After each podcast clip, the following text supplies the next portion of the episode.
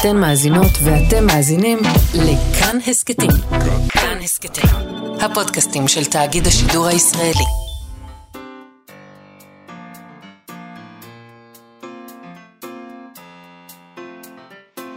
מה שכרוך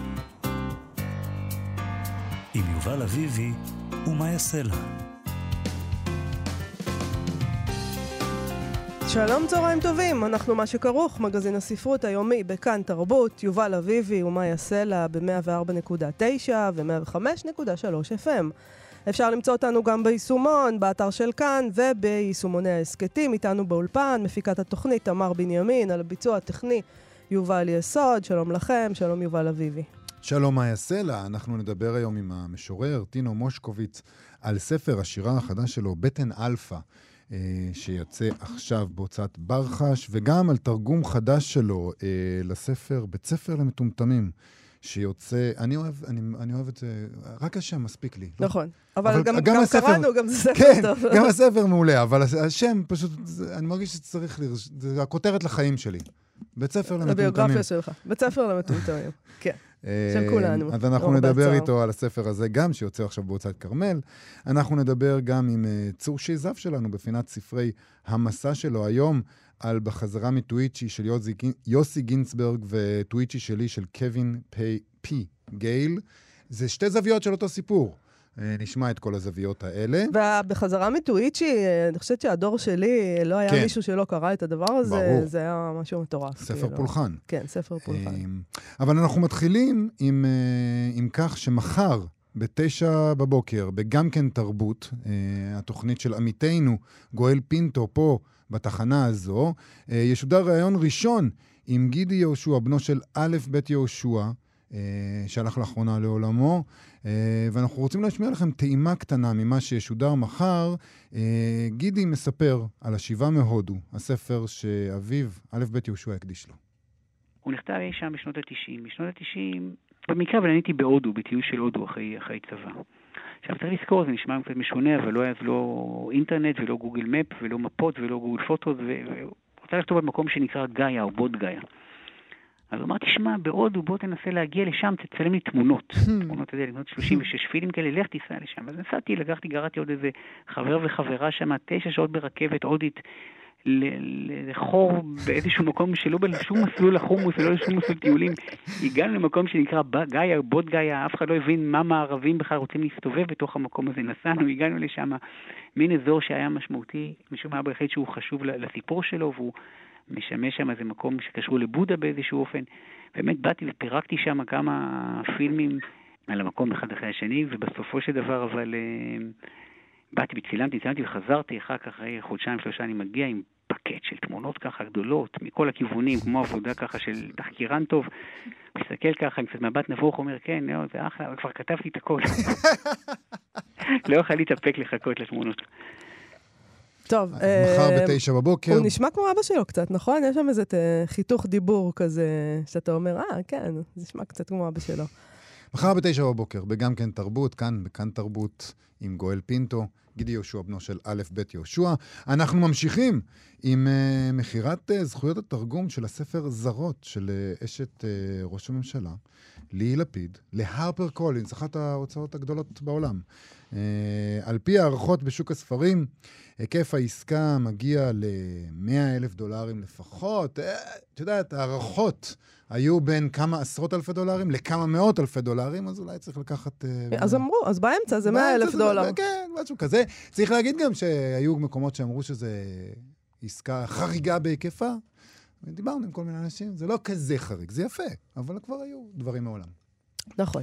אריאל כהנא מפרסם בעיתון אה, ישראל היום תהייה באשר לעסקה הזו. מדוע? משום שעמותה ציבורית הממומנת מכספי המדינה, ובכלל זה על ידי משרד החוץ, היא שעומדת מאחורי ההסכם למכירת זכויות התרגום העולמיות לספר של לפיד. הוא כותב, אף שלכאורה מדובר בעסקה בין גורמים פרטיים, המוסד שקידם ותיווך את ההסכם הוא המכון הישראלי לספרות עברית, והמכון הזה הוא עמותה ציבורית שכל מקורותיה התקציבים מגיעים מהממשלה, חלק לא מבוטל מהם ממשרד החוץ, כך הוא כותב. נכון, יובל. אריאל כהנא כותב בישראל היום שלפני כמה חודשים נחתמה התקשרות בין ליהי לפיד למכון, שמשמש כסוכן שלה בעולם. המכון הוא זה שרקם את העסקה עם הרפר קולינס, ובין היתר הציב את ספרה של לפיד במקום הראשון בקטלוג שלו לקראת יריד הספרים בלונדון, שם הוצאו זכויות התרגום למכירה. הדבר נעשה בעת שיאיר לפיד שימש שר החוץ. זה פשוט מדהים. עוד הוא כותב שחשוב לציין כי ישנן מגוון סוכנויות פרטיות, פרטיות, שמקדמות ספרות ישראלית בחו"ל, ושפע סוכנויות בעולם שמייצגות סופרים מישראל. ללפיד הייתה אפשרות לנסות ולהתקשר עם סוכנות שאינה נשענת על כספי מדינה. המכון הישראלי לספרות עברית, הוא מזכיר לנו, הוקם בשנות ה-60 על ידי משרד החוץ במטרה לקדם ספרות ישראלית בעולם. עד לפני כמה שנים משרד החוץ היה זה שמימן באופן ישיר את הפעילות. בעשור האחרון עיקר המימון הממשלתי מגיע ממשרד התרבות, אך בין שלושת הגופים, המכון לתרגום, משרד החוץ ומשרד התרבות, ממשיכים להתקיים קשרי עבודה ישירים וקבועים. למשל, באתר אה, משרד התרבות כתוב ככה: קשרי החוץ בתרבות נעשים בתיאום ובשיתוף פעולה עם האגף לקשרי תרבות ומדע, קשתום, זה הקיצור, במשרד החוץ. שהינו האחראי להסכמים כל, כלליים דו-לאומיים בתחומי התרבות, המדע והחינוך, כלומר, קשתום הוא הגוף האחראי מטעם משרד החוץ על המכון לתרגום. אה, בישראל הם טוענים, על פי מסמכי רשם העמותות, תמיכת משרד התרבות במכון עומדת על כמיליון שקלים לשנה, שהם כמחצית מתקציבו. נוסף על כך, משרד החוץ משלם למכון החזרים בהיקפים משמעותיים כנגד פעילות. אה, אחד הפרויקטים שמשרד החוץ מממן הוא ירידי ספרים בינלאומיים.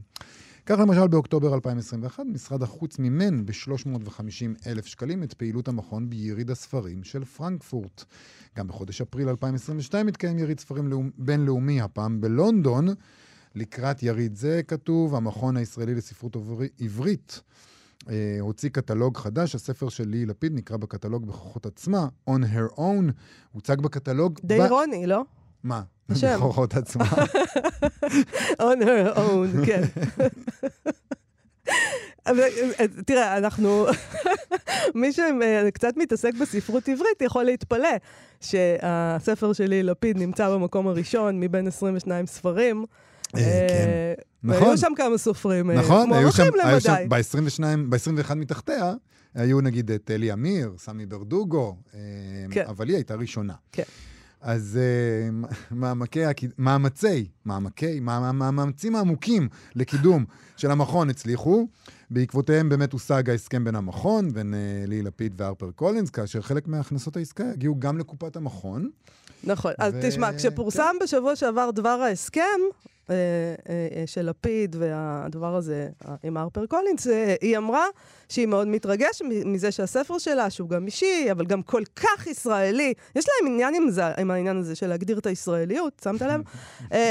היא מתרגשת מזה שהוא יגיע לאנשים בעולם ויספר את הסיפור שלנו כאן. Uh, לא יודעת מי זה שלנו, אבל בסדר.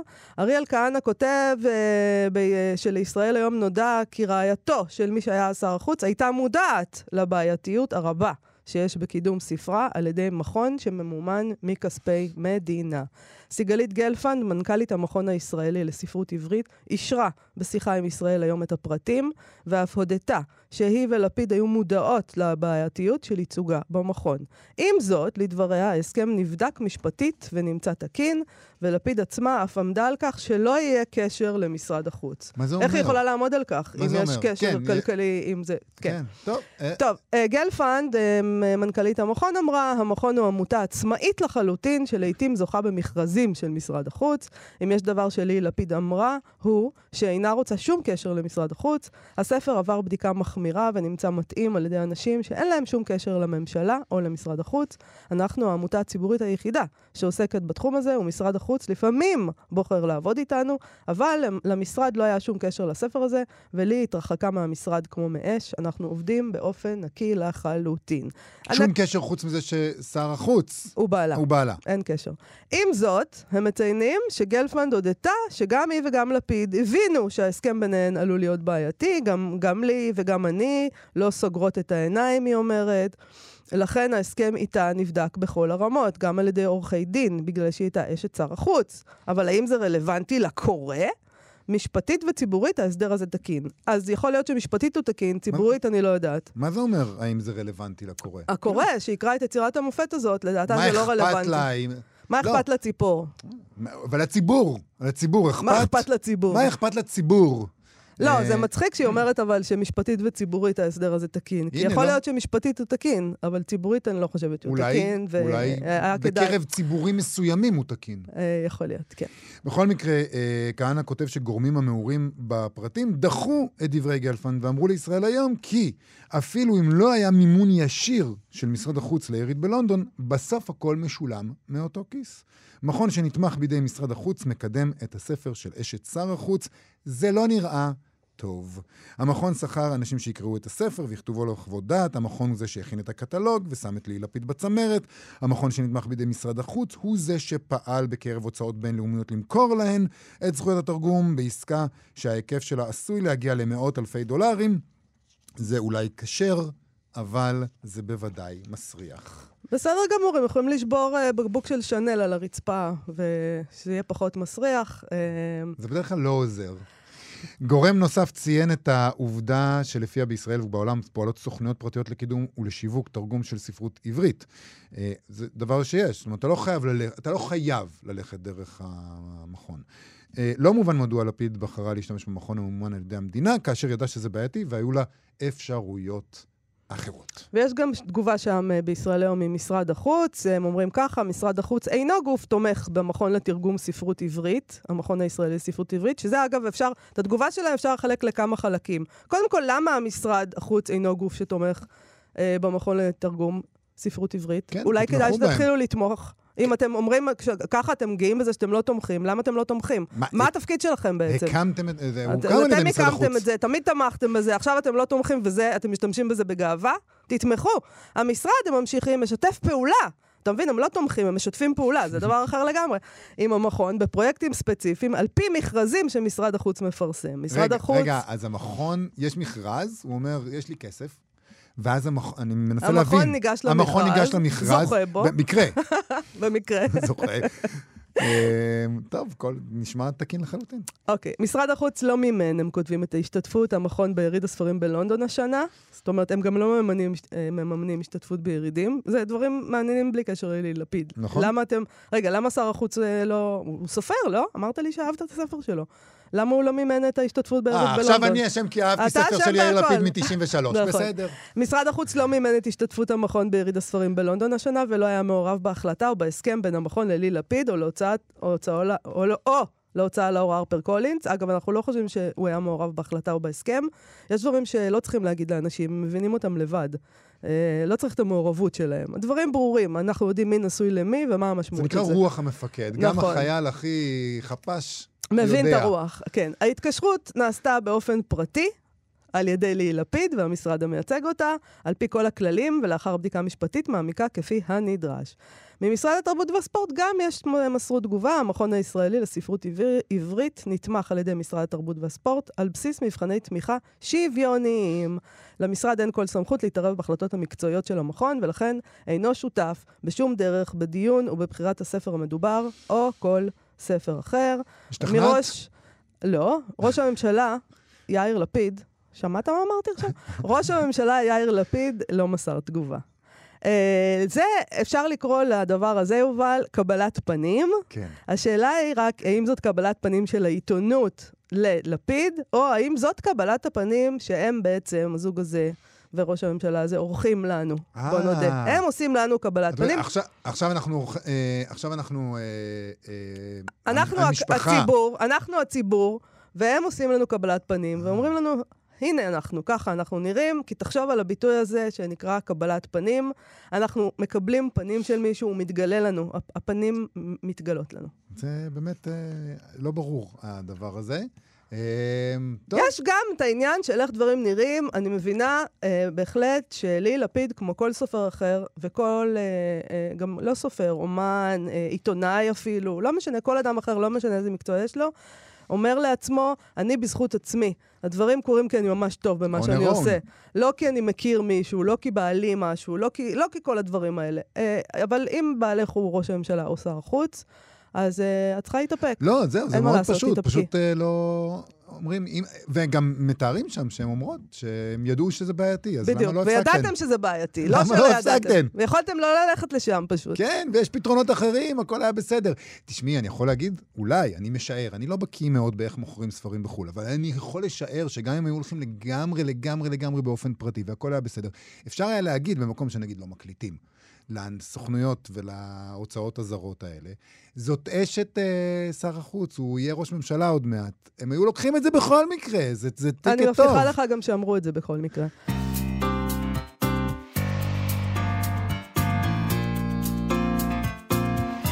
ספר שירה חדש של המשורר והמתרגם טינו מושקוביץ, בטן אלפא, בהוצאת בר חש. בדרך כלל אנחנו אומרים זכר אלפא, כדי לציין גבר שמוביל את הקבוצה, הזכר החזק ביותר, אבל בבטן אלפא, טינו מושקוביץ שר שיר הלל לבטן שנושאת הריון. הוא כותב, בטן לנו שנינו בטן, רק אצלי היא בטן בטא. סתם קרום, קרום עור עם חור באמצע, ואצלך זו בטן אלפא. זה הספר השלישי של טינו מושקוביץ, קדמו לו 400 עוף וגרינשפן. מלבד זה, גם עכשיו רואה אור תרגום שלו לספר בית ספר למטומטמים של סשה סוקולוב, שרואה אור כעת בהוצאת כרמל, גם עליו אולי אנחנו נספיק לדבר היום. שלום, טינו מושקוביץ. אהלן, אהלן. אהלן. אז גילית את אה, סודות הבריאה, את, ה, את היתרונות של בטן אלפא. ואני גיליתי את סודות הבריאה הפרטיים שלי. אני יודע איך זה עובד אצלי. אז מזל טוב קודם כל, נהיית אבא. אני, אני רואה מהספר הזה שזה מאוד השפיע עליך, כל העסק הזה. אה, כן, כן. גם ההיריון השני היה בזמן אה, הסגר. בזמן סגר הקורונה הראשון, וגם הלידה הייתה בבית. אז אה, אני זה היה קראתי פה. בספר שהייתה פה לידת בית, אה, וזה מעניין כן. אותי, זה היה... כמו חתולה, כמו חתולה על השטיח. אבל אתם התכוונתם לזה, או שזה יצא בטעות? שזה היה לא, לא, בבית? לא, לא, לא בטעות. אה, אוקיי. זאת הייתה הכוונה גם בלידה הראשונה, אבל לא יצא, ולא יודע, הסגר אפשר את זה. אז זה בעצם איך? ספר אה, אוטוביוגרפי? אה, וואו, זאת שאלה מאוד מאוד חשובה. כן, גם בוא נגיד שיש כאן כן. אה, איזה דבר אל הקורא והקוראת, תקראי לנו את זה. שכתוב, יובל, כן, אני אם יודע. בוודאי קראת לפניך ספר תיעודי. כל מילה בו אמת, כל המתואר בו קרה במציאות, או יקרה, או קורה ממש עכשיו, וכולי. כן, טינו. אה, זה כל הקטע בספרות בעצם. הכל תיעודי כמו ששום דבר הוא לא תיעודי. וזאת הצהרה שאני חושב שהיא, אה, אה, לא יודע, בזמן הזה מרגישה לי מאוד אה, חשובה. כי יש יותר מדי, לא יודע, אנשים, מבקרים, משוררים שמתייחסים לשירה כאל איזשהו וידוי שבדרך כלל מעיד על עיסתו של המחבר. אומרת, על חייו הפרטיים והאישיים, כן. ומסיקים מסקנות. אה, ככה זה קרה גם בספר הקודם שלי, איכשהו אה, מבקר אחד אמר שהוא נורא מצר על כך שהעולם שלי הוא כל כך קשה ו- וקשה לי בחיים, ו- ונורא... אז, אז, אז אני מנסה כאילו להוציא, להוציא מזה את האנשים ו- ולהראות שזה אמביוולנטי, לכל הפחות. אז בוא, בוא ניתן לאנשים טעימה אמביוולנטית שכזאת. אה, תקרא לנו שיר אחד מתוך הספר החדש. נתחיל בראשון, כן. בשיר הפותח, זה נקרא בטן. כל כולך הפכת לבטן, כל גופך היה לבטן, כל גופך הכת הוא בטן, ונפשך עכשיו היא בטן, עגולה ומרטטת, ושדיים שבואים בי בלי הסיר מבט ממני, ופטמות שננעצות בי, שותתות דמים של חלב, ולשון שמתארכת עד לקצה גבולות הארץ, עד להיכלות דשמיא, עד לתועפות התוהו, עד לתדהמות הבוהו. אסת את, חיה בוטשת, אשת אור את, אשת אש את. את יודעת לצמח מוח בר מחבצלת, רוח מחמר ודונג. את מלאת חלב וחלב, ונוזלי שפיר בשפע, שפורצים ממך בשטף, זלעפות של נסך נצח, שצף של ממש וגשם. אני נורא שמח שקראת את השיר הזה, כי אני אגיד לך, כשקראתי, התחלתי לקרוא את הספר שלך, אמ, יש תחושה שהרבה באמת עניין של גוף ושל, אה, ושל התייחסות לגוף ודברים שקורים ממנו ומתפרצים והגבולות שלו, אבל הייתה לי תחושה מאוד מאוד uh, קשוחה. כמעט אלימה אולי בחלק מהשירים, ועכשיו כשאתה קורא את זה ככה, זה נשמע הפוך, זה נשמע כמו שיר אהבה. זה בהחלט שיר אהבה, זה שיר אהבה והערצה.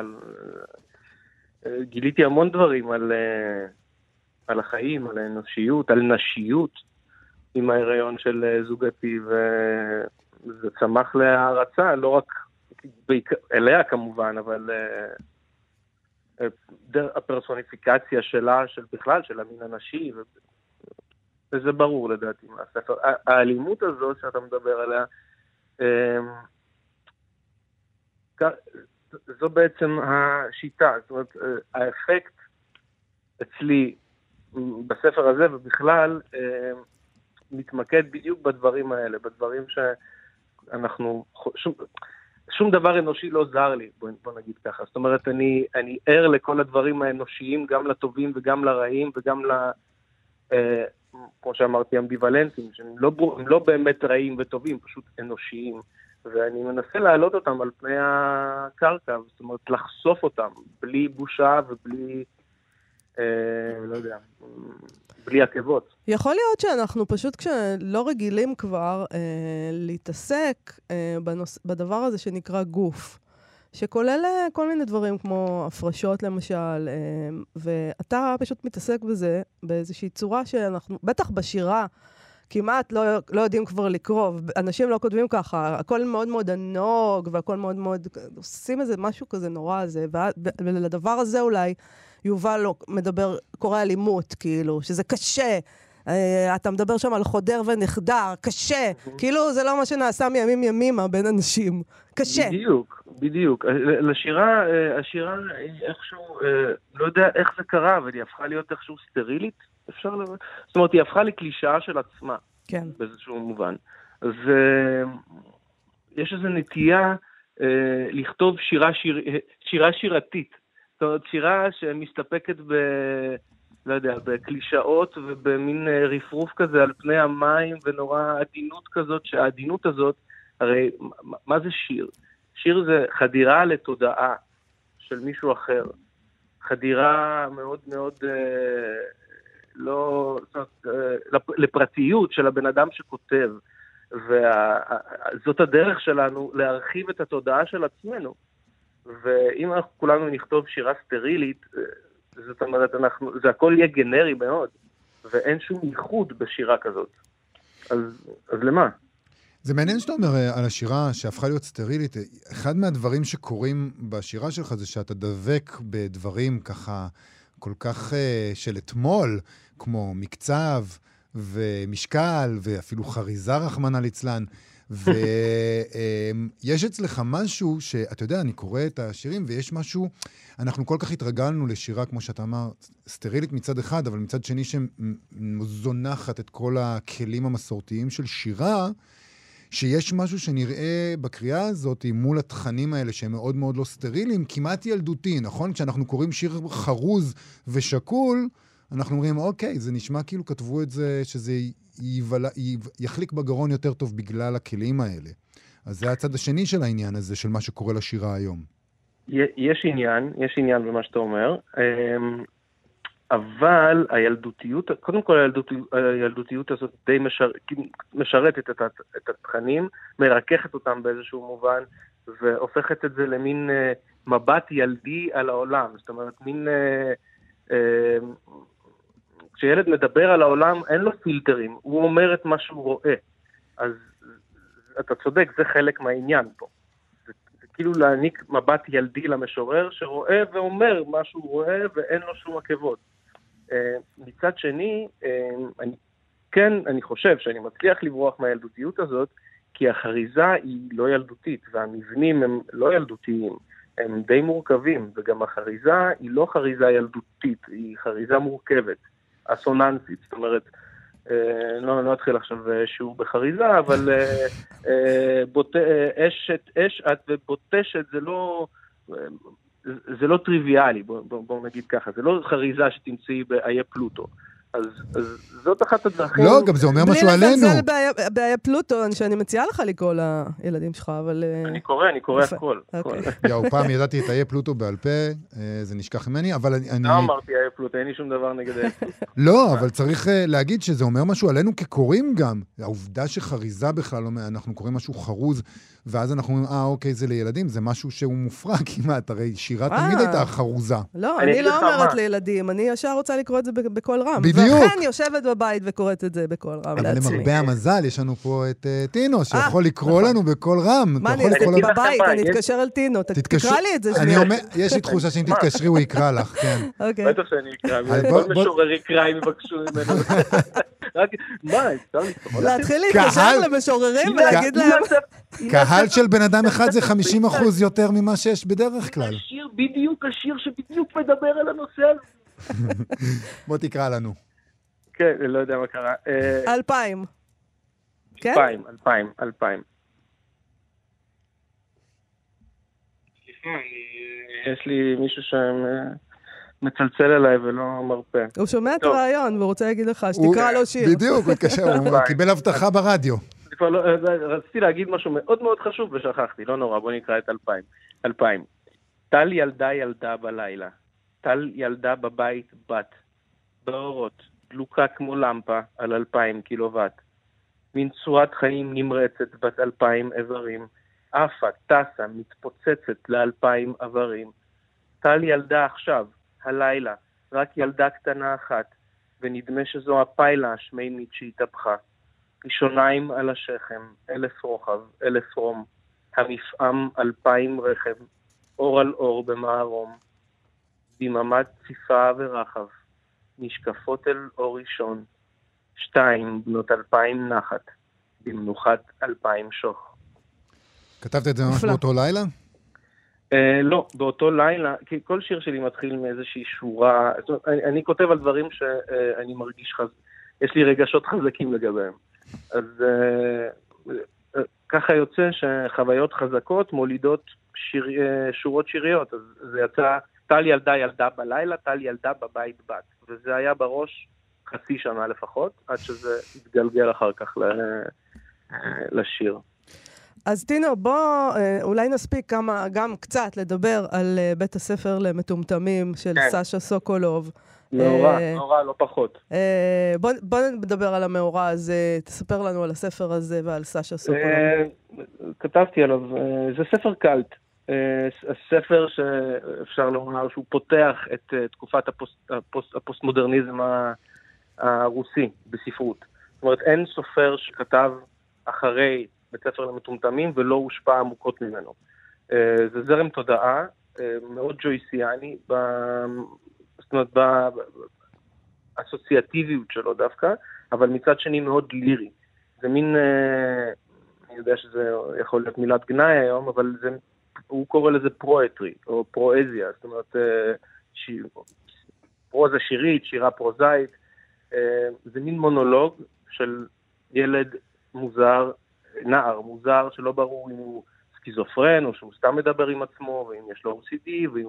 והכל כל אה, זרם התודעה שלו, כל התודעה שלו מועברת כביכול בצורה בלתי מסוננת, שזה דמיונות וזיכרונות שמתערבבים עם החיים עכשיו, ועם הבית ספר המקצועי למטומטמים שהוא לומד בו ושאבא שלו שולח אותו אליו, ועם הרופא שלו בבית חולים לחולי נפש, ובית הקיץ שלו, זה המקום מפלט הזה, מין עיר מקלט כזאת, שזה בית הקיץ בעיירת הנופש, וההתאהבות שלו במורה שלו, וההערצה שלו למורה שלו, שהוא החונך שלו, והמאסטר שלו, והסנסei שלו.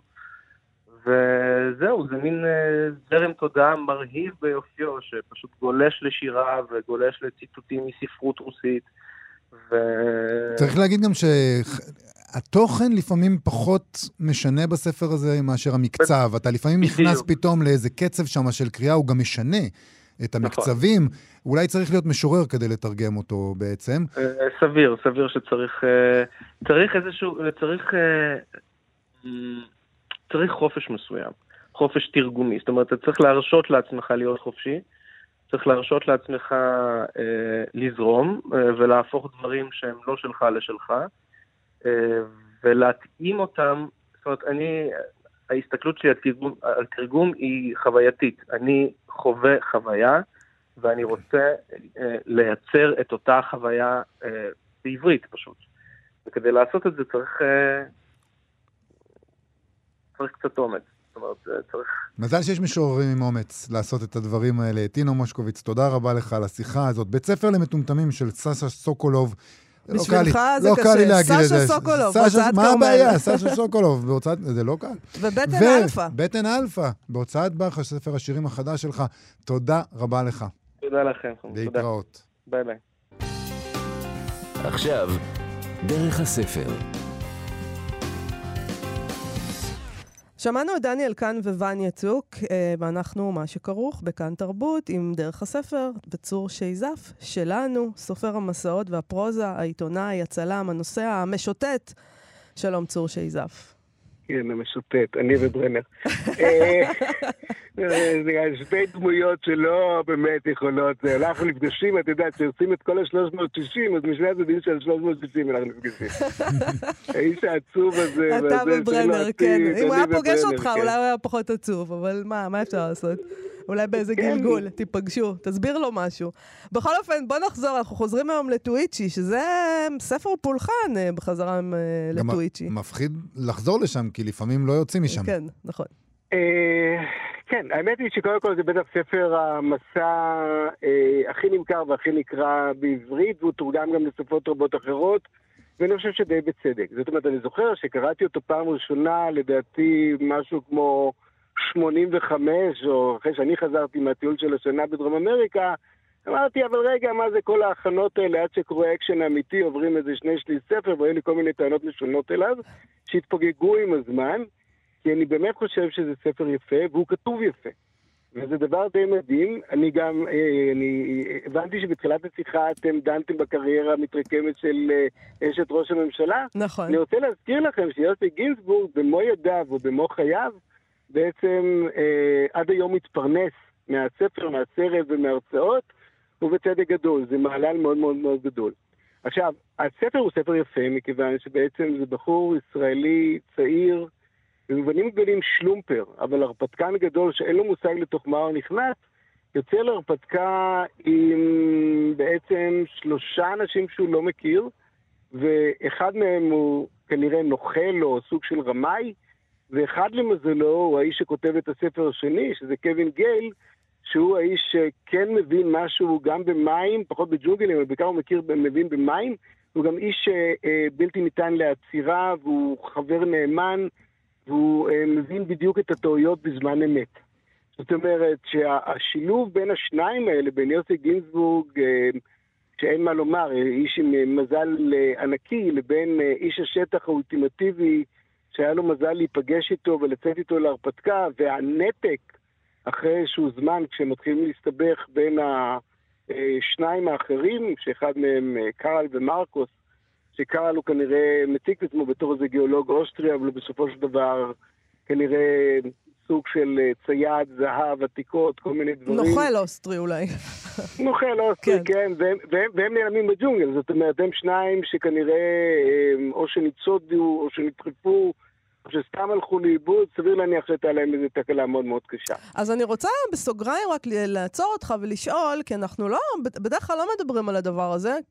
האם בעצם צריך להבין משהו? זאת אומרת, אנחנו מדברים על מסעות, ההוא נסע לשם וראה שם, וזה נסע לשם, ואתה צור נסעת גם לכל מקום, אבל אולי כדאי להבין משהו בזה לפני שיוצאים לדרך, לא? צריך להתכונן, אני לא יודעת מה צריך לעשות. כן, אנחנו, מד... אנחנו מדברים הרבה פעמים על הדבר הזה וככה נוגעים בזה, אבל בעצם זה דבר נורא נורא מסוכן. אה, כן, בטח, שה, בטח שההרפתקאות, וצריך לזכור אה, עוד דבר, שצריך לזכור את נפוליאון. אה, ונפוליאון, הרי אנחנו מכירים את המשפט הידוע שלו, שהוא אה, לא בחר אה, גנרל, או לא עשה מישהו לגנרל, אלא אם כן הוא היה בטוח שיש לו מזל, והוא בעצם הצליח לעשות דברים שלא היה אמור להצליח בהם. כן. זה שאנחנו יכולים לקרוא על ההרפתקאות, גם של יוסי גינזבורג מהנקודה שלו וגם קווין גייל מהצד שלו, זה בעצם אומר שזה שני אנשים עם המון מזל. עכשיו, אפשר לסמוך על המזל, זאת אומרת, איזו שיטה מסוימת היא לא, היא לא תמיד עובדת. לא, אומרת, לא תמיד. אה, זה- זה הטלת מטבע, אז יש סיכוי שתצא בסדר, 50-50. כן, אני אני- אני אתן דווקא דוגמה מתוך משהו אחר, כי אני אני הולך לדבר עכשיו על ספר שהוא לא ספר מסורת, בעיניי אחד הספרים הכי נפלאים שיש, אשמח לדבר עליו, זה אפשר גם בלי קוויאר של מוסרד נדמה לי, אה, אני לא זוכר את שמו של הסופר, אבל הוא מספר שם עלילות של איזה אמ, סוכן חשאי, ש- ומספר על תהליך ההכשרה שלו, תהליך ההכשרה שלו, אומרים לו לרוץ, אה, לרוץ למצוק. והוא מחליט שהוא רץ למצוק, הוא יוצא מבין ראשם, רץ לכולם, יש שם איזה בד קלוש, הבד הזה נקרע, ואז הוא נופל לתוך רשת. הוא אומר, כן, נו, מה, הם יגידו לי לרוץ בשביל להרוג אותי? אז לא. אז העניין הזה של אה, הפעלת הראש, הפעלת, הפעלת ההיגיון היא מאוד מאוד חשובה. עכשיו, זה, זה דווקא הדבר הנורא מעניין בספר של קווין. כי אה, הוא, הוא מספר, יש לו ספר שנקרא טוויצ'י שלי, והוא יצא לאור לפני שלוש שנים, ובכל זאת, אה, שניהם חבר'ה בגיל שלי, זאת אומרת, הם שניהם מעבר לגיל 60, הם פחות או יותר מחזור שלי, וקווין בכלל, שהיה בחור אמריקאי, פגש בחורה ישראלית שהם חיפשו את יוסי והתחתן איתה, ושני ילדים, ושני הילדים האלה ביחידות מובחרות בצבא התעוותו, ו... כן, כן, כן, לגמרי. זאת אומרת, עכשיו, קווין הוא בחור ש- שגדל בערים, הוא גם ידע, הוא הכיר מים, הוא לא פחד מהם, הוא ידע להסתובב ביערות. עכשיו, צריך להבין משהו. אחת הבעיות הגדולות שלנו בתור ישראלים, שאנחנו לא מבינים לא נהרות, ואנחנו לא מבינים לא ג'ונגלים ויערות. פשוט אין לנו את הממד הזה פה. כן. אני יכול להגיד שאני נגיד איש של מדבריות. אני מאוד טוב לי במדבר, אני לא כל כך אוהב ג'ונגלים. ואני מודה שלמרות שיצא לי כמה פעמים אה, אה, רפטינג וגם במקומות אה, שהם אה, היו די קשים, אני לא נהנה מזה, אני לא, אני לא חיית, אני, אני חיית ים, ים סוף, שימו אותי, נהדר לי, אבל לא שם. וזה בדיוק העניין, זה בדיוק ההבדל בין יוסי שמגיע מהארץ בלי שום הכנה, וצריך לזכור, תחילת שנות ה-80 זה התחלתו של גל התרמילאות הישראלי. אנחנו בעצם הדור שמייצג את התרמילאות הישראלית, וכשאנחנו יצאנו לטייל, לא רק שלא היה לנו מושג, גם לא היה לנו ציוד. עשינו כל מיני דברים. עכשיו, הם בונים, בעצם הם בונים רפסודה, שהיא רפסודת בלזה. יש שם עצי בלזה, אני גם כן השתמשתי בזה, בזמנו הפלגתי עם דן דן בולוטין, אה, הפלגנו ביחד על אחד מהנערות האחרים של, ה, של האמזונס, זה, זה, זה נורא פשוט, אתה משתמש ב- ברפסודה, יש לך חבלים, או שאתה יכול להשתמש בכל מיני חבלים מהיער, שאתה בעצם נייר הגשם, שאתה לוקח ואתה כורך אותם, ואז אתה יוצא להפלגה על הנהר. הבעיה היא לאיזה נהר אתה נכנס, ואם הנהר הזה הוא נהר עם אשדות ועם סלעים, ואתה, אה, או שאתה עף למים, או שאתה מתרסק על סלע, או שלטוב מזלם של שני אלה, הם הצליחו לצאת לגדה, אבל הם הצליחו לצאת לגדה בעצם בלי כלום.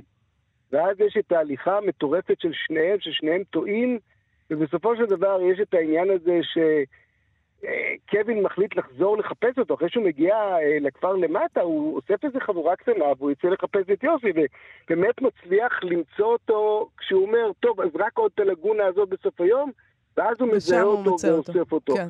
כן, עכשיו, ואני אומר, הסיפור הזה, אני אומר שוב, זה לא משנה מה אני סיפרתי. שני הסיפורים, גם של יוסי וגם של קווין, שניהם מרתקים ממש, שניהם בעברית ושניהם שווים. ואני רוצה להגיד עוד איזשהו דבר.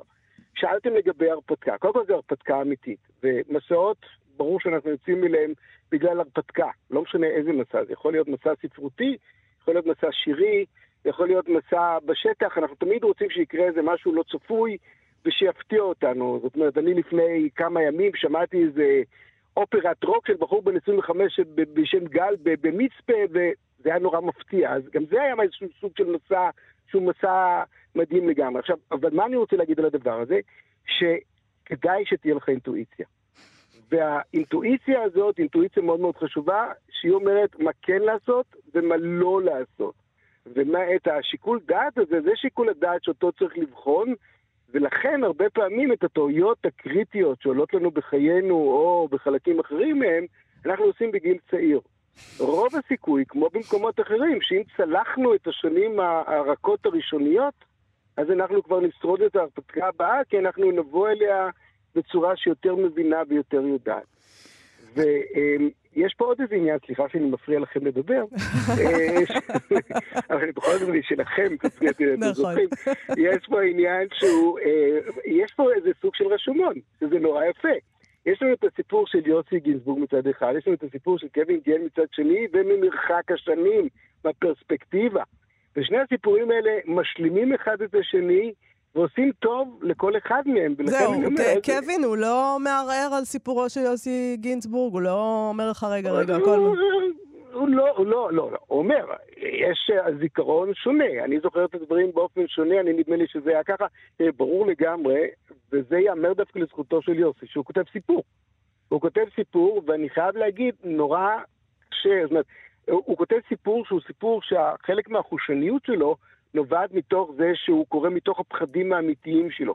וגם אם הם מעצימים את הדברים ומייצרים כל מיני דברים אחרים, אז בסדר, קווין הוא יותר שקול, קווין יותר ראה את הדברים כמו שהם, ולכן הגישה השונה בין הדברים, אני לא חושב, תראי, הסיפור העקרוני הוא סיפור בסיס, כמו שאמרנו, יוצאים ארבעה אנשים שלא מכירים.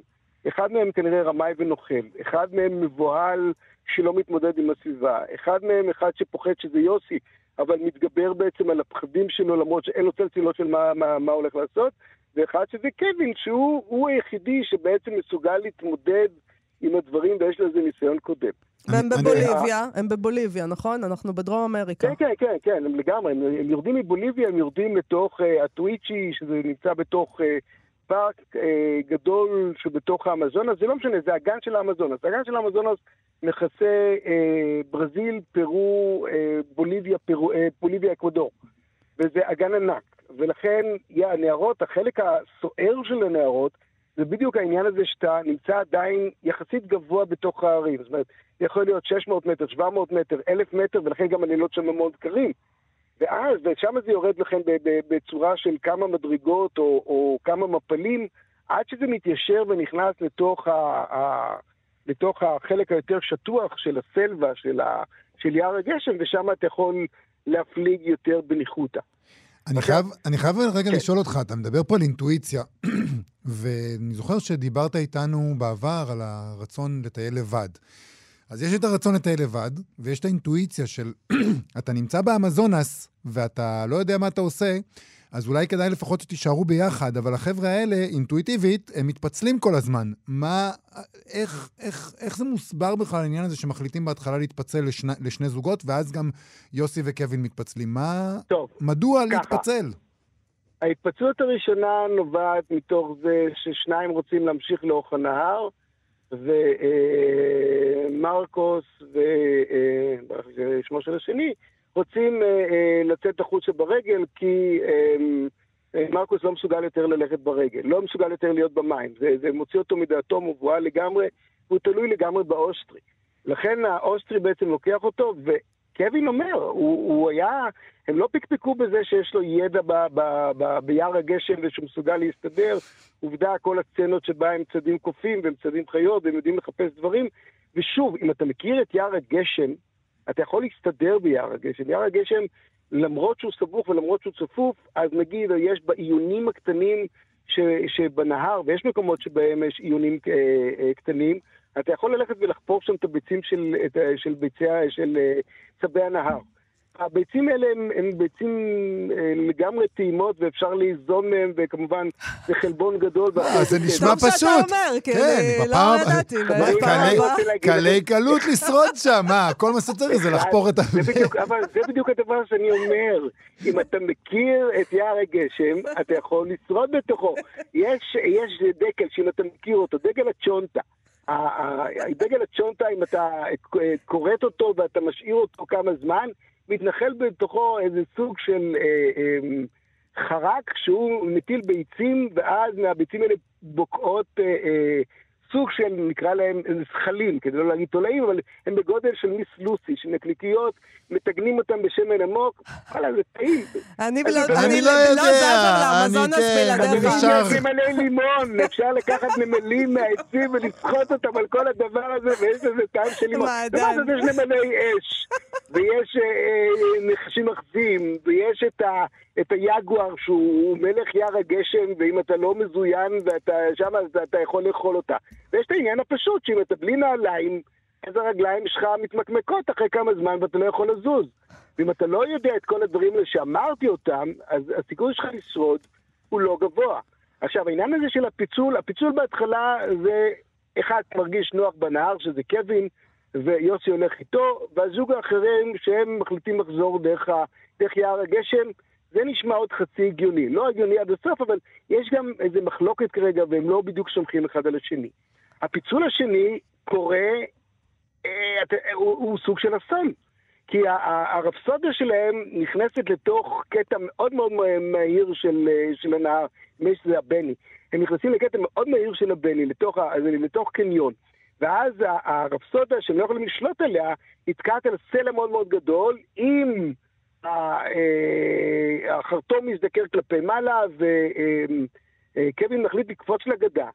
והוא צועק ליוסי, אני אקפוץ לגדה, אתה תזרוק לי נעליים ותזרוק לי את המצ'טה כדי שאני אוכל להתקדם בג'ונגל, כי אנחנו לא יכולים להמשיך כי מגיע הלילה. אבל הוא קופץ, ורק אחרי שהוא קופץ, ויוסי עוד מספיק לזרוק לו את הנעליים ולא את המצ'טה, הוא מבין שהוא עשה טעות איומה, כי הוא שוקל 85 קילו.